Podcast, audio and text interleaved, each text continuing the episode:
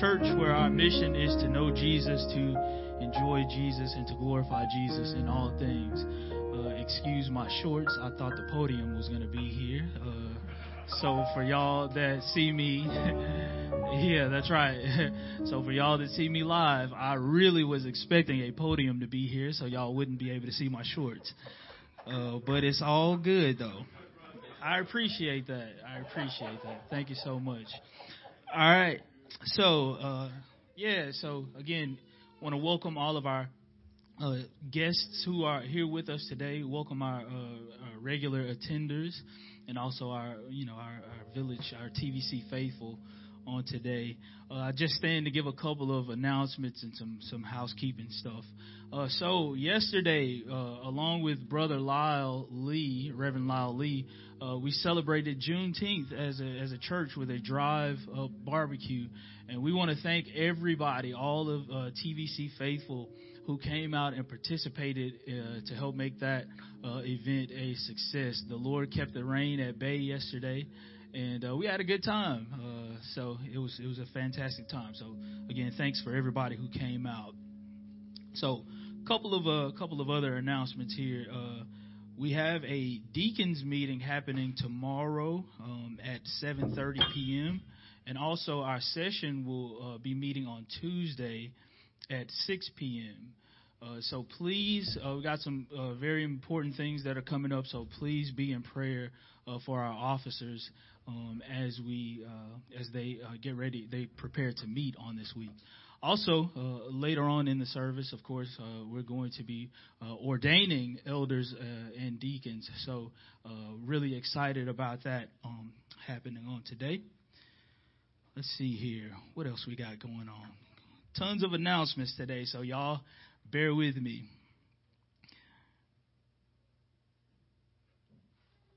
All right, so our corporate prayer will continue on Wednesday nights at 7 p.m. Uh, so please uh, be on the lookout for email or Flocknote message about that meeting time. Uh, we got some we got some great news, but also some somber news. Uh, Pastor Alex will be beginning his sabbatical this week, and so he'll be out of the uh, out of the pulpit for a few months. So please keep Pastor Alex and his family as well lifted in prayer that they would get, get some much needed and well deserved R and R. Uh, so his uh, again his sabbatical is starting this week. I think that may be it as far as announcements. I got a long email here, so let me just make sure I have announced everything. I promise I'm not texting. I wouldn't do that while I'm wearing shorts. Yep, I think that's everything. So, a couple of other housekeeping things. Uh, you may give to the vision and mission of the Village Church at www.enterthevillage.net forward slash give. You may give by mailing a check to our address, uh, 2103 Virginia Boulevard, Huntsville, Alabama, 35811. Or if you hear live and in color, uh, you can drop off your offering in the designated area in the back of the sanctuary.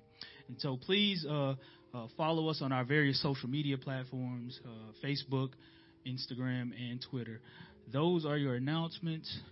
Please, as always, govern yourselves accordingly. Let's go to our Father in a word of prayer. Excuse me, we got words of preparation today uh, from Hebrews 12:28. Therefore, let us be grateful for receiving a kingdom that cannot be shaken, and thus let us offer to God acceptable worship with reverence and awe. Let's go to the Lord in a time of silent preparation.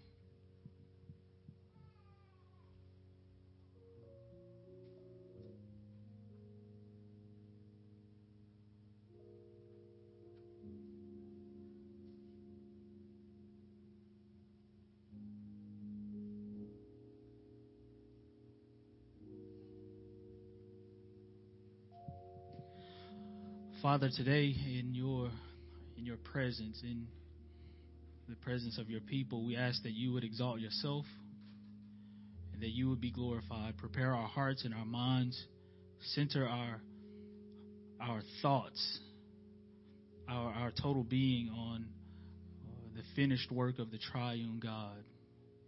Uh, that Christ uh, has been raised from the dead, and He now makes intercession for us, and we have the Spirit that lives inside of us. This is the truth of the gospel. So, Lord, let that be the the center of our thinking on this morning, because you are you are, as the song says, the center of our joy. We give you praise and glory and honor. It is in the name of the Father, the Son, and Holy Spirit that I do pray. Amen.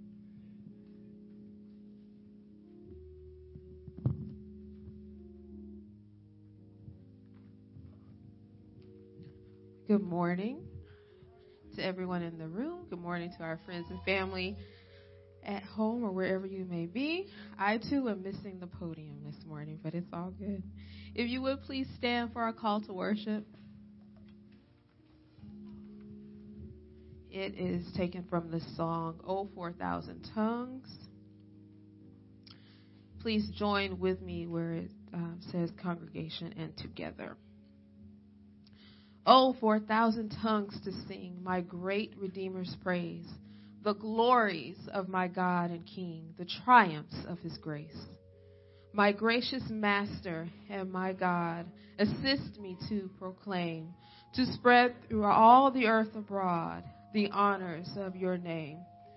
To God all glory, praise, and love be now and ever given by saints below and saints above, the church in earth and heaven. Amen. Please bow for a word of prayer. Father, we do want to um, and have come into this place to offer you acceptable worship. To take a few moments out of the hustle and bustle of life to corporately sit in reverence and awe. How majestic is your name how great you are. We love you, Father. We love, we are able to love you because you first loved us. And that's always um, amazing to me to think about the fact that before the foundation of this world, you thought about me, you had a plan for me, for, for each and every one under the sound of my voice. How awesome you are. How majestic is your name. The King of glory, the great creator, the giver of life and breath, and the one who keeps me in my right mind. Father, we love you. We thank you. We thank you for your son. Jesus, we thank you for your willingness to give yourselves for your enemies so that we can be in right relationship with the Father, so that we can be called joint heirs, so we can be part of the royal priesthood. Father, we thank you. And we thank you, Spirit. We thank you for comforting us, for giving us direction, for being the lamp to our feet and the light to our path. And for petitioning on our behalf because we never really know what to pray. But you do that thing so well with all the groans and all the utterances. We thank you for that.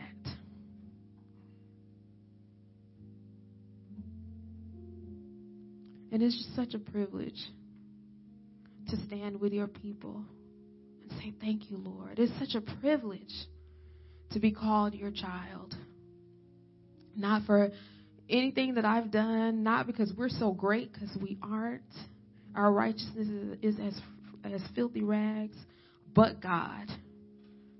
And we so we're just appreciative.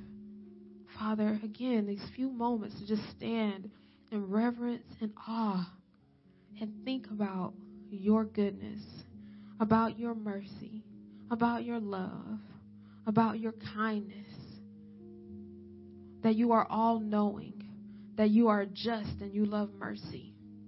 that you fight for us. That in the name of Jesus, we do have the victory.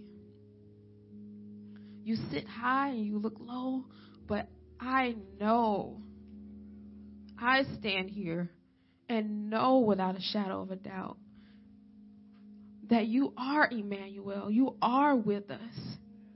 I, I know that like I've never known it before.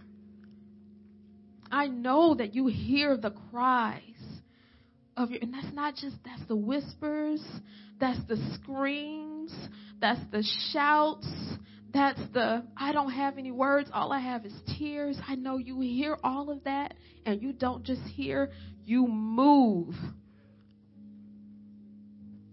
You move on behalf of your children. I have seen you do it. And for that, Father, I say thank you. And I'm mentioning that right now as a praise to you, but also to encourage my brothers and sisters.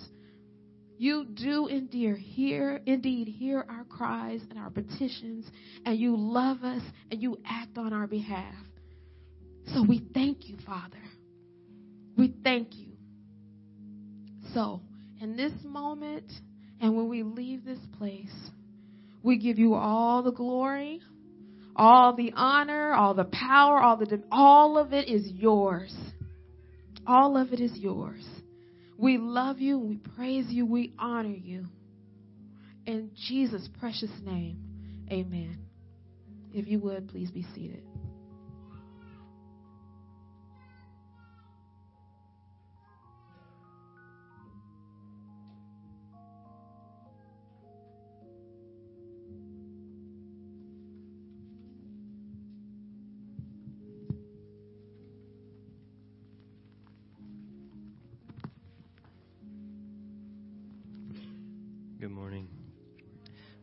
See if I can hold this and read it at the same time and hold the mic.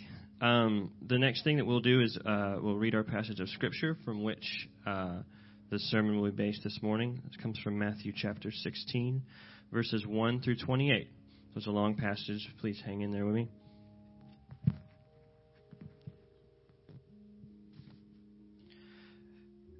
And the Pharisees and the Sadducees came and to test him they asked him to show them a sign from heaven. He answered them, When it is evening, you say, It will be fair weather, for the sky is red. And in the morning it will be stormy today, for the sky is red and threatening. You know how to interpret the appearance of the sky, but you cannot interpret the signs of the times. An evil and adulterous generation seeks for a sign, but no sign will be given to it except the sign of Jonah. So he left them and departed. When the disciples reached the other side, they had forgotten to bring any bread. And Jesus said to them, Watch and beware of the leaven of the Pharisees and the Sadducees. And they began discussing it among themselves, saying, We, we brought no bread. But Jesus, aware of this, said, O you of little faith, why are you discussing among yourselves the fact that you have no bread? Do you not yet perceive? Do you not remember the five loaves for the five thousand, and how many baskets you gathered? Or the seven loaves for the four thousand, and how many baskets you gathered? How is it that you fail to understand that I did not speak about bread? Beware of the leaven of the Pharisees and the Sadducees.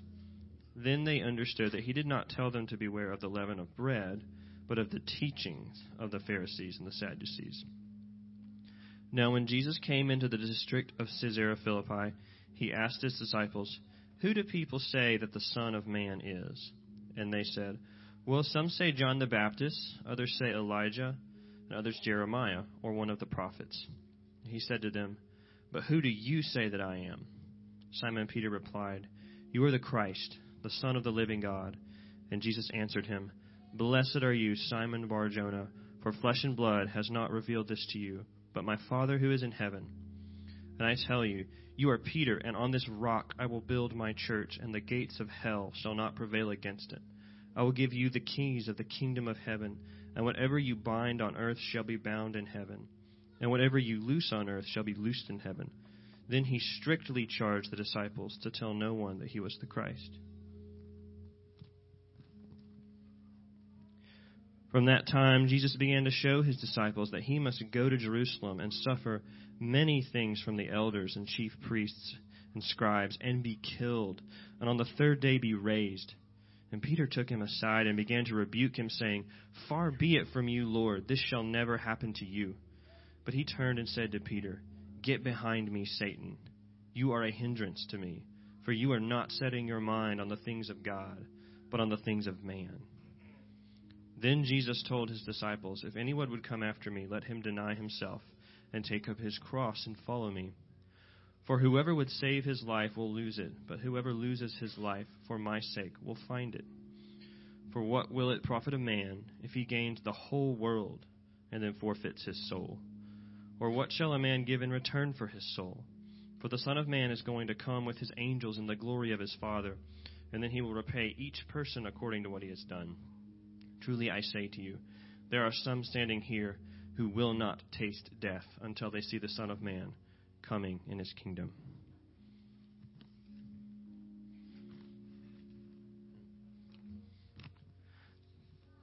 Now we'll read, or we'll have a confession of faith, which comes from the Heidelberg Catechism.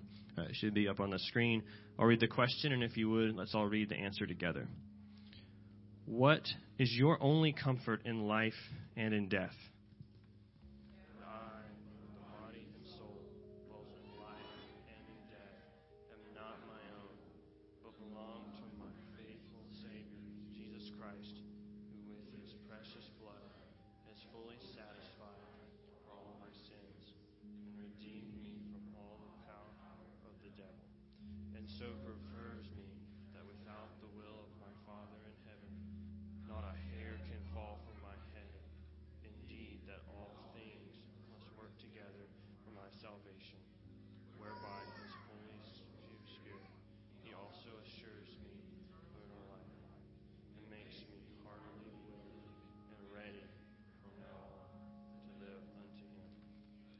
Amen.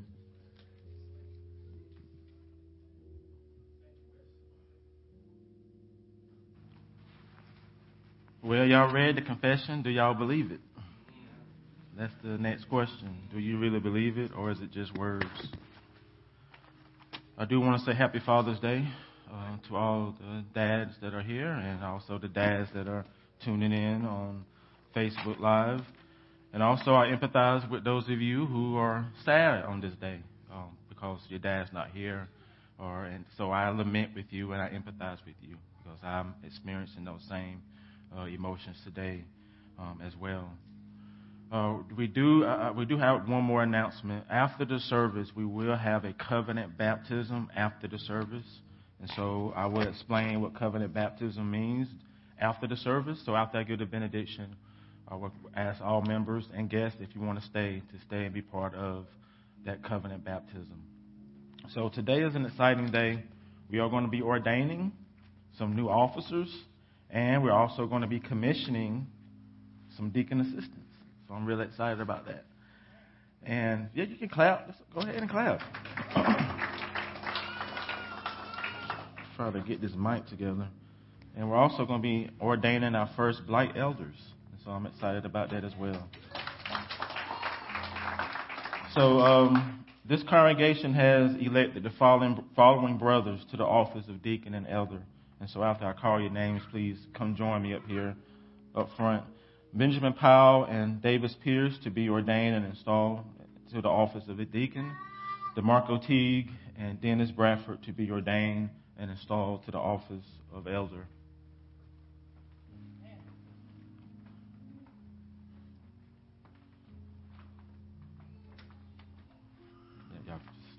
Good.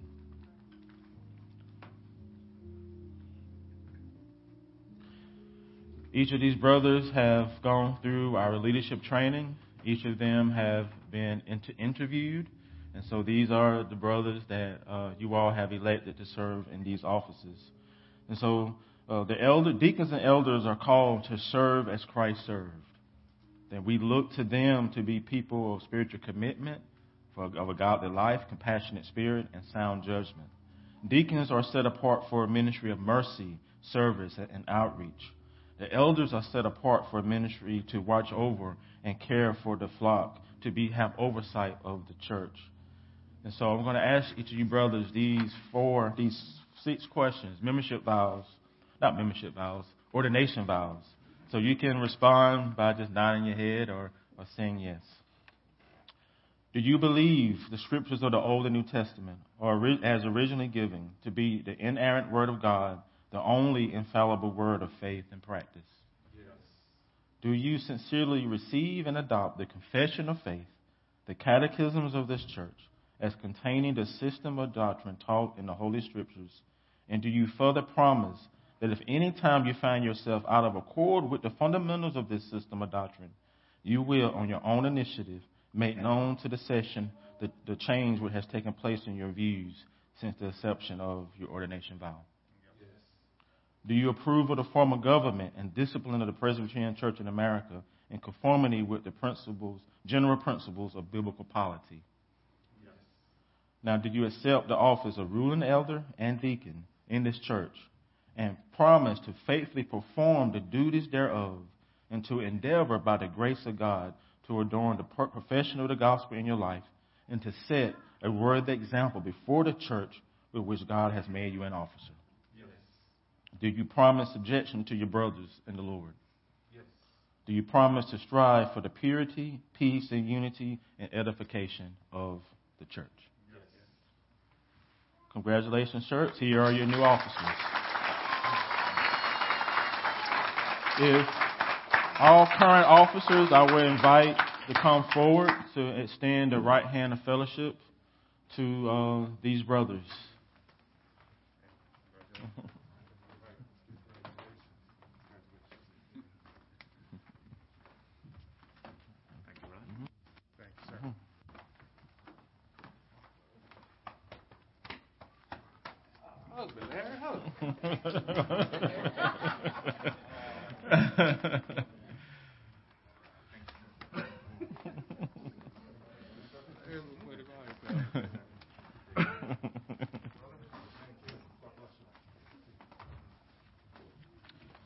Thank you, brothers. Now we're going to have a commissioning of our first two deacon assistants. So Oscar Hayes and Anson Cook, will you please come forward? They will be commissioned as deacon assistants.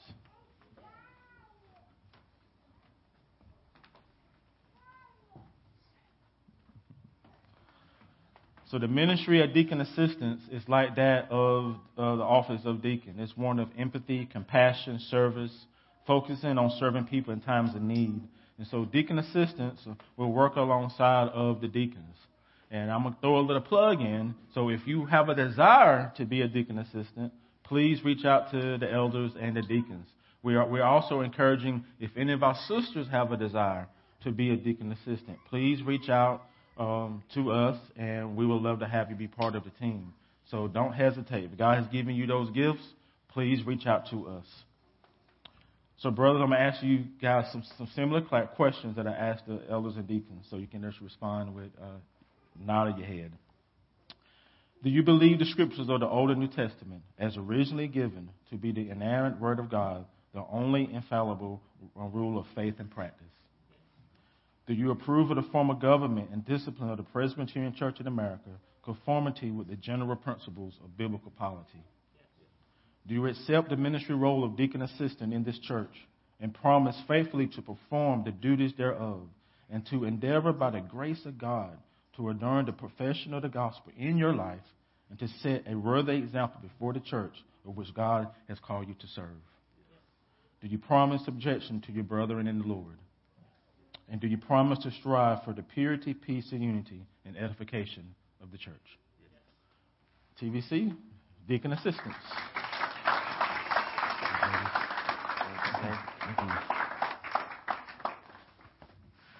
I will ask uh, Steve he'll come up and do a prayer thanksgiving uh, for the deacon assistants and also for the elders and deacons.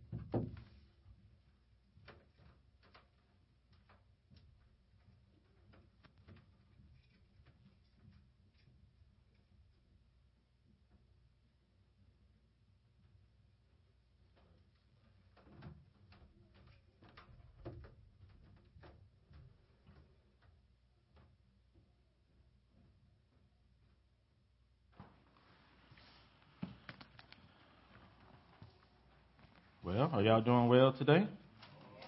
All right, that's good. That's good. We're going to continue in our Matthew series today called called The Way. And and this series is all about Jesus of Nazareth as the way, the promised way, the fulfillment way, the redemptive way, all the things that I said last week. Jesus is the way of justice. He is the way of wholeness. He is the way of righteousness. He is the way of flourishing. He is the way of grace and, and mercy. He is the forgiveness way. Again, all these things I'm naming off, these are all amen statements. Okay? Because these things, because, because he's these things, they benefit y'all. So he is the priestly, prophetic, and kingly way. Jesus of Nazareth is the messianic way. He's the Christ. But do y'all believe it? Do y'all confess it? Or do you simply give lip service to it on Sundays? The sermon text today is Matthew um, chapter 16, the whole chapter. And the title of this sermon is called Confession of the Way. Confession of the Way. And the main point is this to confess Jesus means accepting his personhood and his mission. To confess Jesus is trusting in who he is and in what he does and how he does it. That's an amen statement To, to confess Christ is trusting in who he is, in what he does, and how he chooses to do it. Please pray with and for me. Holy Spirit, uh, call upon you to bless the preaching of your word. Bless, uh, bless this, this preaching of, of the word and, and, apply it to the hearts of, of everyone that is here and, and everyone that is tuning in.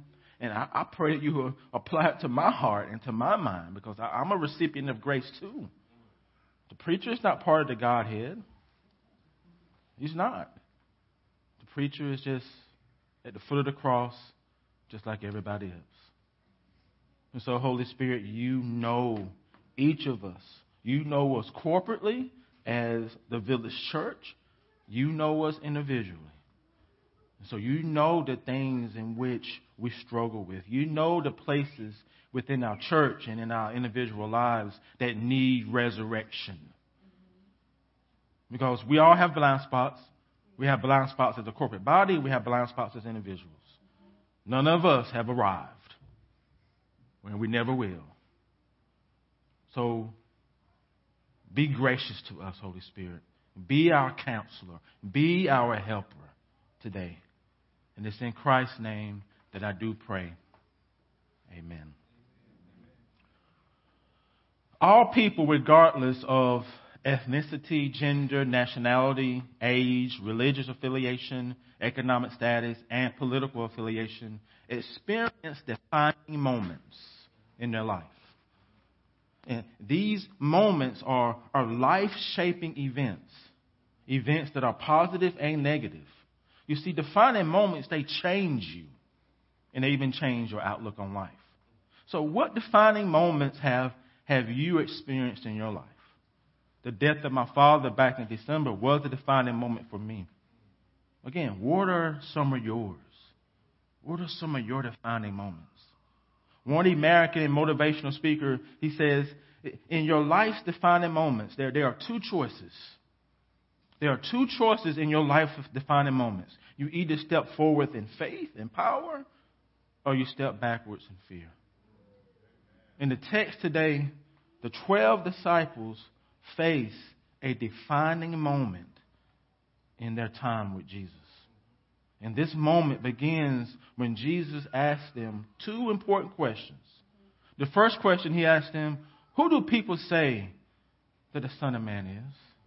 The second question he asked, But who do y'all say that I am? Both questions are connected to the title and the, and the theme of, uh, of this sermon because Christ is asking, Who do the people confess the Son of Man to be?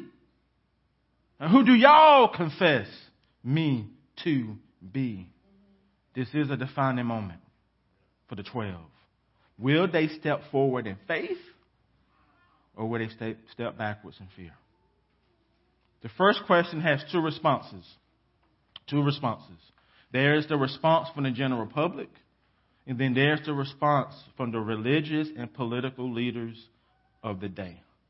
They all have an opinion about who they think Jesus is. Who do the religious and political leaders of the day say the Son of Man is? Verses 1 through 4 give us a sense of how these leaders view Jesus. But, but who are they? Who are these religious and, and political leaders? They are the Pharisees and the Sadducees. That's who they are. And, both of these groups and parties, they serve in the great uh, Sanhedrin, which is the, Jewish high court during this day. They're part, and both of them come from different social classes. The, the Pharisees are, members of, working class families or middle class families, and, they're, they're, they're, a lay group who represents the common folk. Now, the Sadducees, on the other hand, they are aristocratic. They come from families of noble birth. And these group, they're even connected with Rome. They're even connected politically with the Roman Empire. And both of these groups also have different views when it comes to Judaism. For example, the Pharisees believe in the oral law and tradition of man held as much authority as the written scriptures. The Pharisees also believe in the supernatural, the afterlife, and the resurrection. The Sadducees don't believe in the supernatural, the afterlife, or the resurrection. They take a more, they take a literal interpretation of the Mosaic law. And the Sadducees, they only accept the Torah as canon. And the Torah is the first five books of the Old Testament. Guess what all these differences mean for the relationship between these two parties? What, what, what do you think it means for them? It's an oppositional relationships. They oppose each other. They're not buddy buddy. They're not breaking bread together. They're not attending the same social gatherings. As one article I read says, the Sadducees and the Pharisees were in constant conflict with each other. Not only over the numerous details of rituals and the law, but more importantly, over the content and the extent of God's revelation to the Jewish people. They were in constant conflict. The two parties don't get along. They simply tolerate one another. But eventually, something happens that causes these two opposing parties to join forces. Mm, yeah, yeah. Mm. Eventually, someone shows up that causes them to unite. I'm sure you're familiar with the ancient proverb that says, the enemy of my enemy is my friend.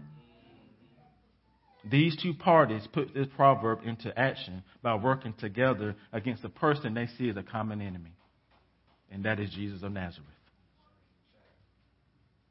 That is Jesus of Nazareth. So, who do the, the, the Pharisees and the Sadducees say the Son of Man is? He, he's a threat to their whole religious system. He's a, he's a leader who must be silenced and, and discredited. Both parties reject and deny him. For them, he's a religious figure operating outside of their system. He's not a priest. Christ is not a priest. He's not part of their tribe. He's not from noble birth. He's not middle class. Jesus is from a working class family in Nazareth. And what does someone want to say? Can anything good come out of Nazareth? Can the Messiah come out of Nazareth? Come on. And now all these people, if you were if you're a Pharisee or if you were a Sadducee, you think all these people are coming to Jesus now. And so for these religious and political leaders, Jesus is a man that must be dealt with and put down and even destroyed. Think about it. They don't like each other. But because Jesus is on the scene, hey, let's work together. Let's join forces. And please understand, saints, that, that they are desperate to get rid of Jesus. The Sadducees are especially desperate. I mean, they're so desperate, they even deny certain aspects of their own religious beliefs to undermine Jesus, to test Jesus, to, to entrap Jesus. Look at verse 1. It says, and the scribes and the Pharisees come and to test Jesus and to ask him to show them a sign from heaven. What are they asking Jesus to do? They were requesting Jesus to do something supernatural. And what the, and what's one thing the Sadducees don't believe in? The supernatural. They don't believe in it. But because they're desperate, they'll do anything. You see, when people feel threatened, they'll deny some of their own core values and beliefs to deal with that threat, to get rid of it. And that is, a, that is an amen statement. When you feel threatened, when you feel somebody's coming after your position and your power, you would deny things that you would never have denied before to hold on to it. And they see Jesus as that. So they come asking for a sign. Show us something supernatural. And again, we do the same thing. Now, we ain't that holy. We're not beyond doing that. I'm not talking about pagans, I'm talking about Christians. Our Savior knows. Here's the thing about Jesus. He, he knows their request for a sign is just another attempt to entrap him. He knows it's not sincere. Jesus is like, I've seen this before. Y'all got anything else? And, and the, I love the answer that he gives them. He, he, the answer that he gives them, it, it makes a, a distinction between their ability to interpret the weather and their lack of ability to interpret the signs of the time. Look at verses 2, verse 2 and 3a. Jesus answers them. He answers them by saying, When in this evening you say, it will be fair weather, for the sky is red. And in the morning, it will be stormy today, for the sky is red and threatening. You know how to interpret the appearance of the sky, but you cannot interpret the signs of the times. Both of these parties, both of these groups, they're smart. They, they, they're smart. And they can predict fine weather and stormy weather by interpreting the signs in the sky. And here's the thing neither group questions the legitimacy of the sign that the sky is showing them. Well, they can't, they're not in a relationship with the sky. the, the sky is not personal. But they're saying they can look at the sky and they see a sign there and they accept it without rejection, without question. They accept what Mother Nature is telling them. Red sky at night, shepherd's delight. Red sky in the morning, shepherd's warning. You see, it's not from a lack of ability that prevents them from interpreting the signs of the time. They simply refuse to accept the signs that Christ has given them because they don't like him. They don't like him.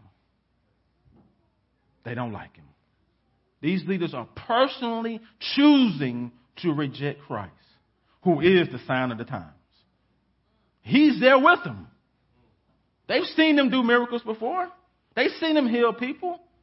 But they would, but they would take the sign the sky gives them before they take what Christ is doing right before their eyes. Who, they, who is flesh and blood. They can touch him.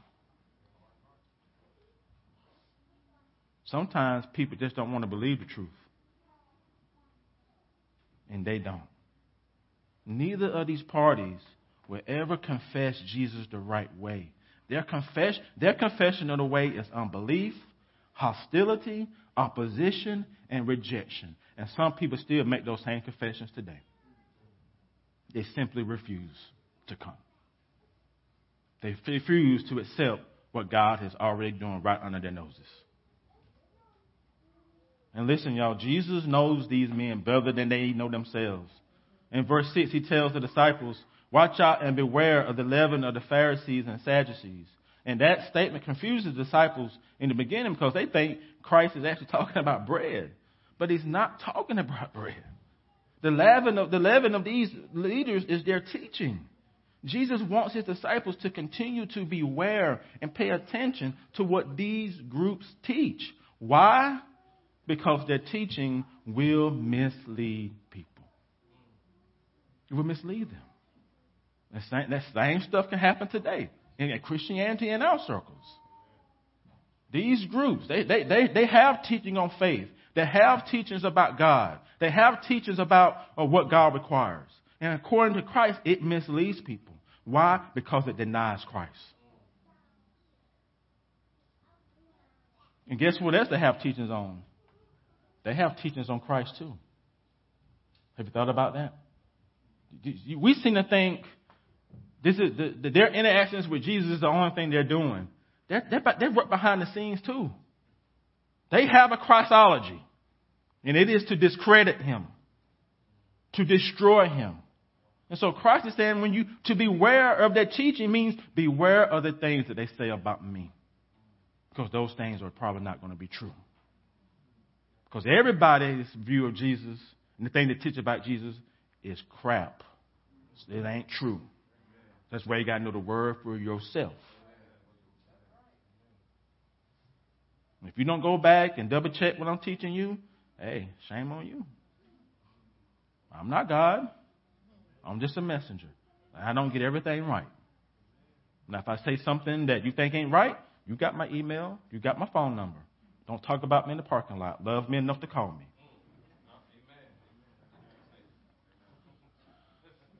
So they have a view of Jesus' nature and, and, and, personhood, but it will mislead them. And so, so Jesus says, watch and beware and pay attention.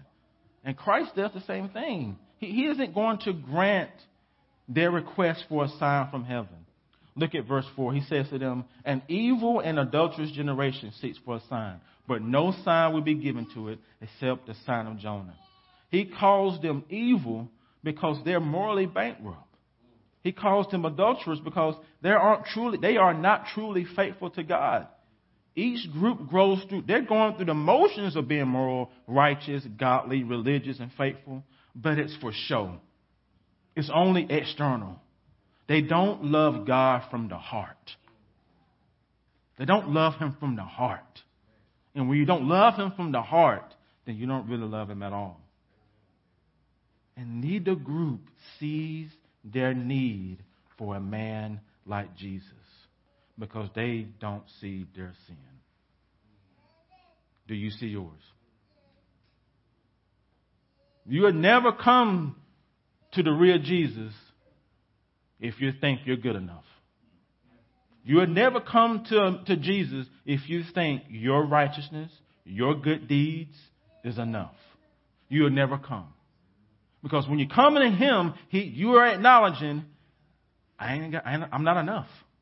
And the things I'm doing ain't ever going to be enough.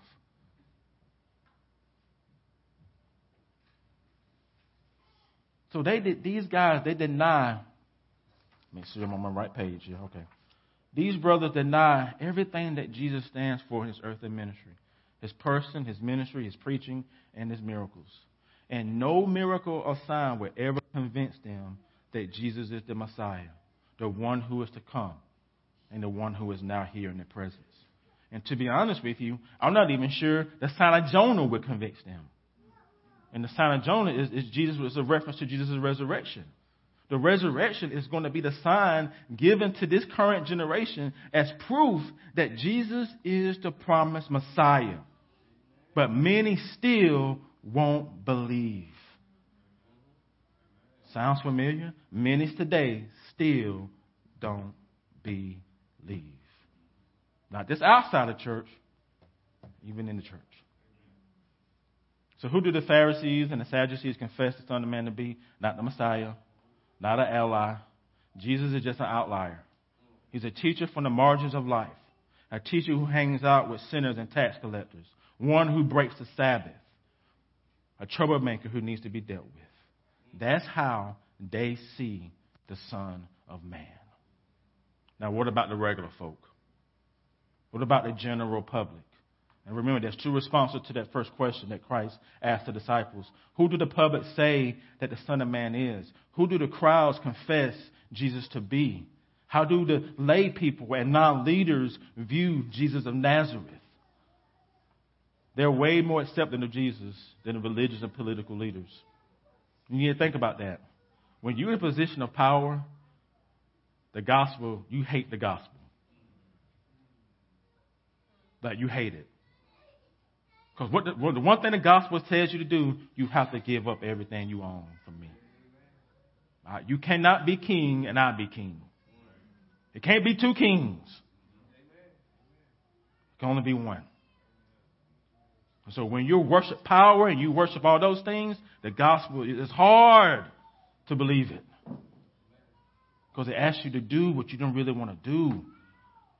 And so the people, according to Jesus' disciples, he asked them, Who do the people say the Son of Man is? And they say, Some say John the Baptist, some say Elijah, and others Jeremiah, and, or one of the prophets. So the general public, they, are, they aren't hostile and oppositional in, in, in, how they think about the Son of Man. That their confession of the way is, is respectful and positive. They confess Jesus to be like one of the prophets. That's how they identify him. And then next, this is the question that becomes the defining moment. He looks at the disciples and he says, But who do y'all say that I am?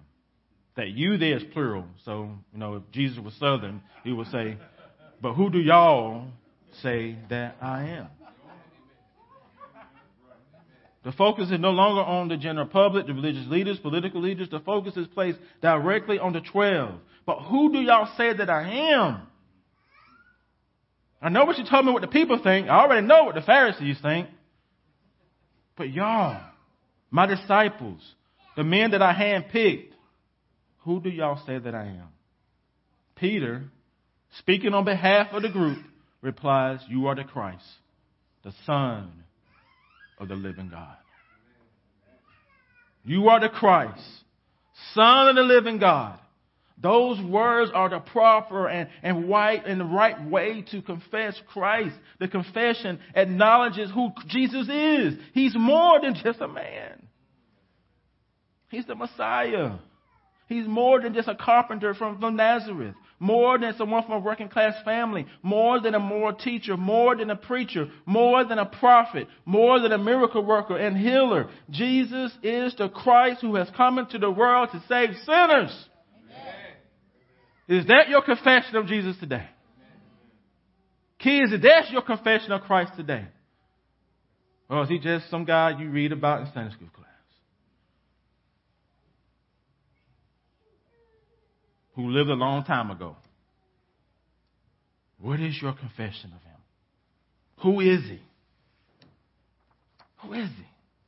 Did y'all confess him to be the, the, the, Christ, the Son of God? Did you confess him to Jesus to be the God man with two natures, human and divine? That's who he is. He's God and man. He's Emmanuel. That's who he is. And after Peter's reply, Jesus uh, answers him with a beatitude. And now Jesus starts to speak directly to Peter. He says, Blessed are you, Simon, son of Jonah, for flesh and blood did not reveal this to you, but my Father who is in heaven. No human being has made known to Peter. Not, none of the religious leaders of the day has made this revelation known to him and the others. It was, it was made known to them by God. And here's the thing. They didn't make it known to themselves because they're smart. And this is something that we, we, we should understand too hanging with Jesus ain't enough. Watching Jesus do miracles, watching him preach sermons ain't enough. Coming to church ain't enough. Serving, uh, no, serving in the church, those things aren't enough. Watching Jesus do his thing isn't enough. The disciples still needed divine revelation to make known to them that Jesus is the Christ. And our Heavenly Father has supernaturally done this. He reveals this revelation to Peter and to the others. But for us, what does, it, what does this mean for us? Our, it means our emotions and our intelligence will never bring us to, the, to confess Christ as Lord. The Holy Spirit has to do it. Holy Spirit has to do it. I don't care how many books you read, how many Bible studies you go through, how many sermons you listen to. The Spirit of God is what leads a person to make that confession. And if you are a Christian today, you're a Christian today because the Spirit moved in you first. In John 6:23, Jesus says, "It is the Spirit who gives life. The flesh is no help at all. The words that I have spoken to you are spirit and life." this life giving work of the Holy Spirit is what Christian theologians call regeneration. Because without regeneration, without the Spirit changing my dead heart, I would never confess. Something has to happen to a person. Because if you're dead in your trespasses and sin, how can something dead choose life? It cannot choose life. Life has to come in and, and, and regenerate the dead heart so it can choose life. Yes, we choose him, but only because he moved first. Only because he moved first. God always moves first in everything. He moves, we respond. He moves and we respond. In verse 18, Jesus, Jesus continues to address Peter, and his words to Peter here has caused so much debate throughout church history.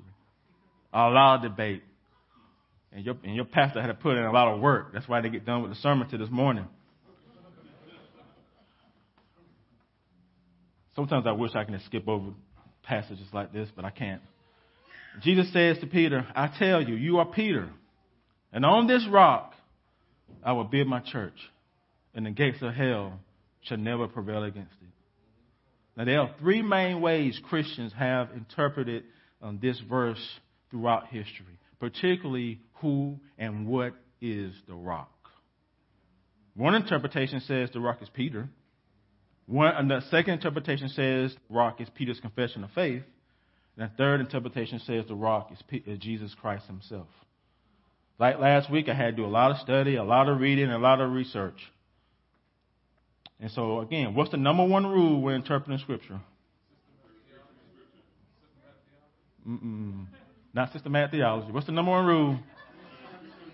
Yes, interpret Scripture with Scripture. And that's what I try to do with this verse. And I believe I, have a hybrid view of, of, of, my, my view. My interpretation is a hybrid interpretation. I believe um, interpretation one and interpretation two can be joined together. Peter and his confession go hand in hand. You can't separate the two from the context here. See, each of the each each the, each you pronoun in verses 16, 17 through 19 are singular. Jesus is speaking directly to Peter, but not exclusively to him. The beatitude in verse 17 is spoken to Peter. The keys of the kingdom are given to Peter. And in verse 18, he says, I tell you, you are Peter. You see, Peter does have an important role. In the Gospel of Matthew, Peter is presented as the leader and the spokesman for the, for the, for the disciples. Have you noticed that? He is presented that way. He's the first apostle to confess faith. He's the first apostle to preach to the Jews in Acts 2. He's the first apostle to preach to the Gentiles in Acts 10. And here's the point Peter is first among equals. He's first among equals. And he, along with the other disciples, do have a foundational role in the development of Jesus' church. What do you think the, books of Act, the book of Acts shows us? It shows them taking the mission forward. So they do have a foundational role. Now, what about the rock that Jesus mentions in verse 18? I believe the rock isn't referring to Peter, but to the confession he makes in verse 16. Look at verse 18 again. A word for word translation of this verse will read this way I also now say to you that you are Peter. On this, the rock, I will build my church. The Greek pronoun that's translated this is used like an adjective when it's joined to a noun. And, and, and in verse 18, it's joined to the noun rock. So, so, so the translation is so on this, the rock. That's a translation. And so, what is on this rock referring back to? Is referring back to what God the Father has revealed to Peter. Jesus is the Christ, the Son of the living God. Look at verse 17b. I know I'm doing a lot of technical stuff, but you have to with, with a passage like this. Flesh and blood has not revealed this to you, but my Father who is in heaven. This, this pronoun that's in this, that was inserted there to smooth out the translation. In the original text, it's not even there. The original translation says, For flesh and blood has not revealed to you, but my Father who is in heaven. Inserting the pronoun this makes it clear what has been what it's referring to is referring back to verse 16. And so I want y'all to understand that the main focus of verse 16 and 17 is the confession that Peter makes and who made the confession possible. Who made it possible? And so the question is, does the confession he makes disappear in verse 18 and it becomes all about Peter? Does it just disappear? Think about it like this. In verse 16, there's Peter and the confession together. In verse 17, there's Peter who is blessed, and then it's the confession that has been revealed. In verse 18 and 19, there's Peter who is given the keys, keys of the kingdom as a steward, not a gatekeeper, and given authority to, to bind and to loose. And this stewardship and authority isn't just to Peter, it's for all the disciples. This is what we learn in Ephesians 4. It says, And Christ has given the apostles, the prophets, and the evangelists, the shepherds, and the teachers to do what? To equip the saints for the work of ministry, for the building of the body of his church. That's what he gave, that's the role he's given them. But now, what about the confession? Remember in verses 16 and 17, it's Peter and the confession. And so the confession revealed by God does not disappear in verse 18. On this rock, on this, the rock, is the confession that Christ, Jesus is the Christ and the Son of the living God. That's the rock on which he will build his church. And he will never let the gates of hell prevail against it. Because it's built on him. But do y'all believe it? Do you really believe it? Do you all confess it? Or do you think you're the reason why the church grows and flourishes?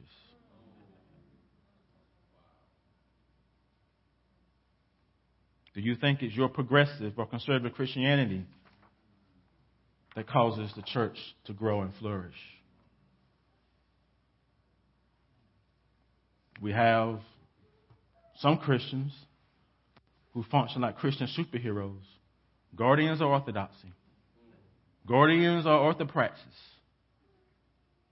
Christ does not need us. You got to understand.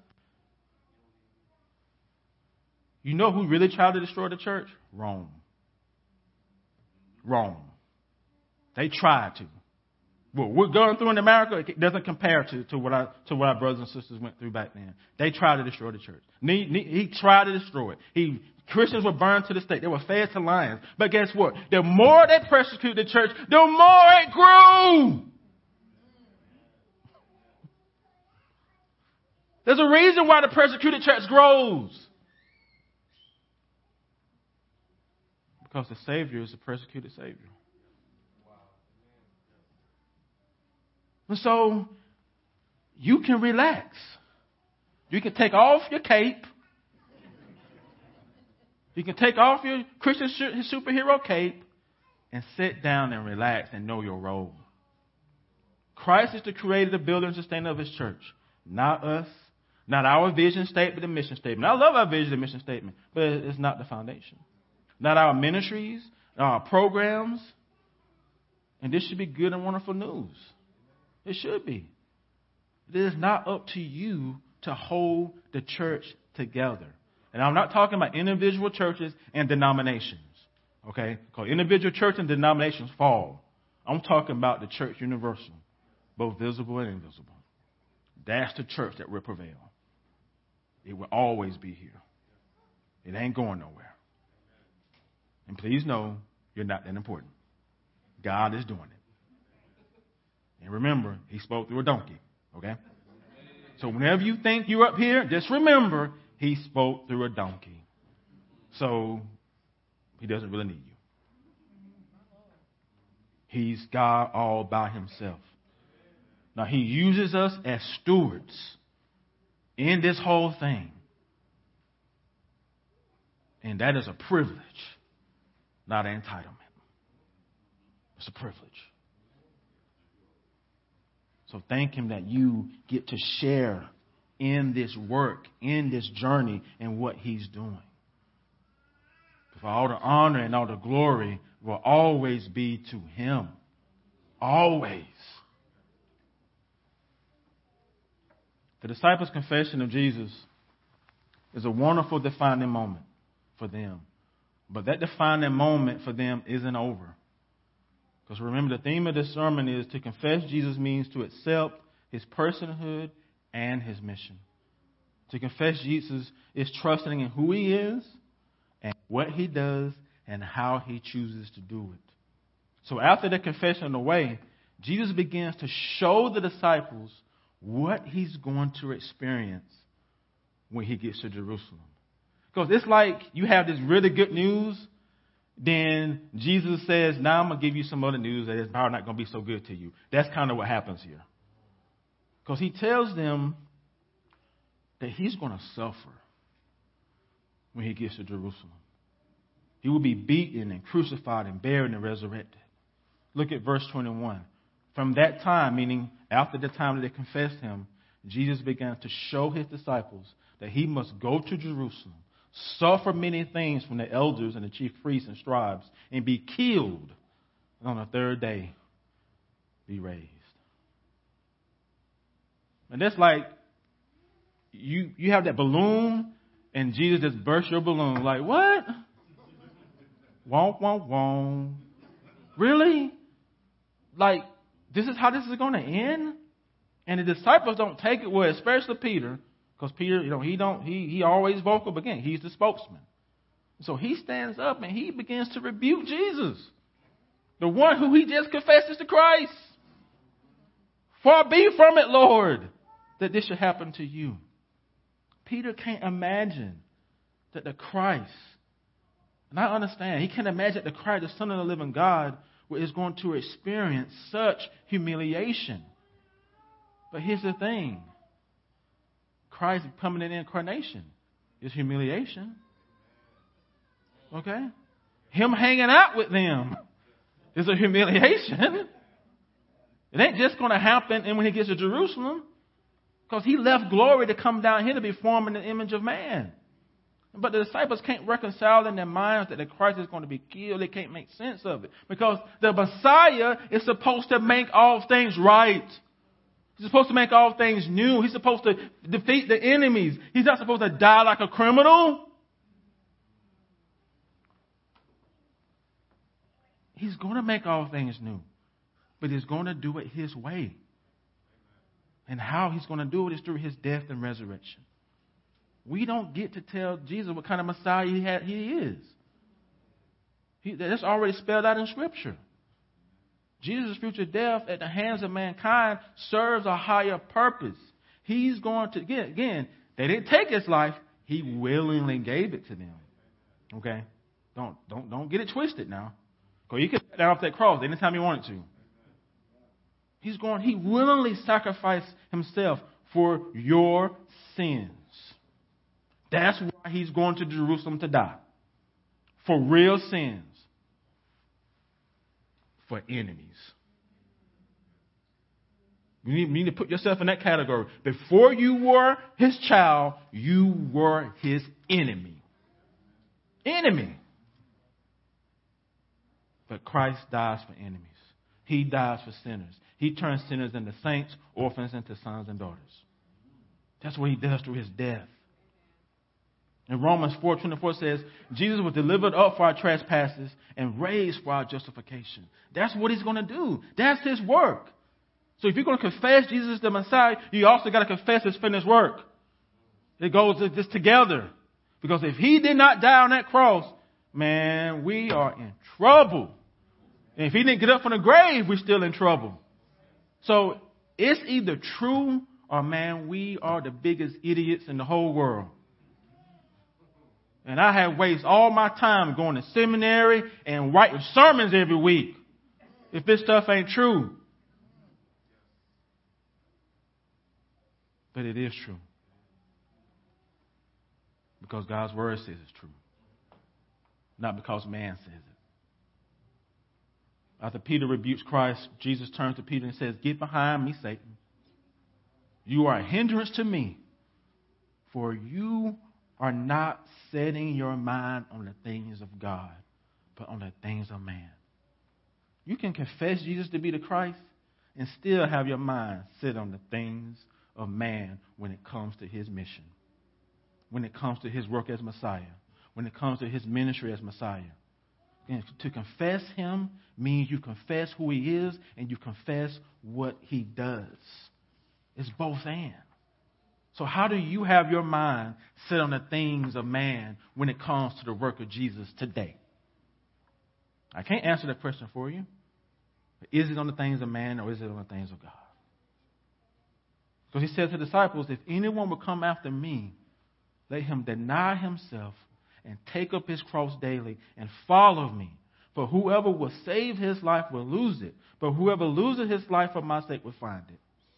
For what would it profit a man if he gains the whole world and forfeit his soul? Or what shall a man give in return for his soul? This is life and death, people. This is life and death. And Jesus is making it plain as day. If you're going to come after me, if you're going to confess me, profess faith in me, then you will have to deny yourself. Because I want all that you have. All of it. And for all the kids and youth here, this is good news. Because what Jesus is telling you is that if you want to flourish, the way of flourishing is through denial, through giving yourself to me, your whole being, your whole self, your whole life. If each of you can understand that now, you're going to have so much joy in your Christian life, so much peace in your Christian life. You may struggle with idols, but you'll learn not to live with them. You'll learn to confess them. Christ loves you. And no one's ever going to love you the way that He loves you. Your parents won't. Your mama won't. Your daddy won't. Your grandma won't. Your pastor won't. Your elders won't. Your siblings won't but Jesus does. And so the invitation is, is there. The invitation is for anyone who does not have faith in Jesus, anyone who, who is living for other things, anyone who, who's trying to find life from, from other idols. Jesus' hands are extending out to you. All you got to do is take them. All you got to do is take them. All you got to do is grab hold of them. I'm not trying to sell you a bill of goods. I'm telling you the truth. We all got a God. We all have a Savior. And some of y'all Saviors are just sinking sand. Money, wealth, education, material things. Yeah, we can enjoy those things, but they're poor Saviors. Because you can never have enough money. You can never have enough stuff. Think about kids. Daddy, if you get me this one toy, I, I swear I never ask for anything else in my life. And we all, every parent knows, dude, that is a lie. Because eventually you get tired of it and you want something else. That's what false saviors are. You get tired of them, then you got to go to another one. But with Jesus, you only need one. One. Will you come? Will you come? A true confession of the way leads to surrender. All to Jesus we surrender. All to Him we freely give. We will ever love and trust Him. In His presence daily live. All to Jesus we surrender. Humble at His feet we bow. Worldly pleasures we all forsake. Take us, Jesus, take us now. Please pray with me. Lord Jesus, you are a wonderful Savior. And I thank you for who you are. And I thank you for what you do and how you do it. Because of the, who you are and because of what you've done, we all can have a personal relationship with the Father. We can be sons and daughters. We can take our seat at the table. So thank you, Jesus. Thank you for your mercy. Thank you for your grace. And I pray for all this in Christ's name. Amen. Please stand for uh, the benediction. But also, after the benediction, please take your seat because we're going to have the covenant baptism. Here's God's benediction to his beloved. Now may the God of peace himself give you peace at all times and in every way The Lord be with you all. And all God's people said, Amen.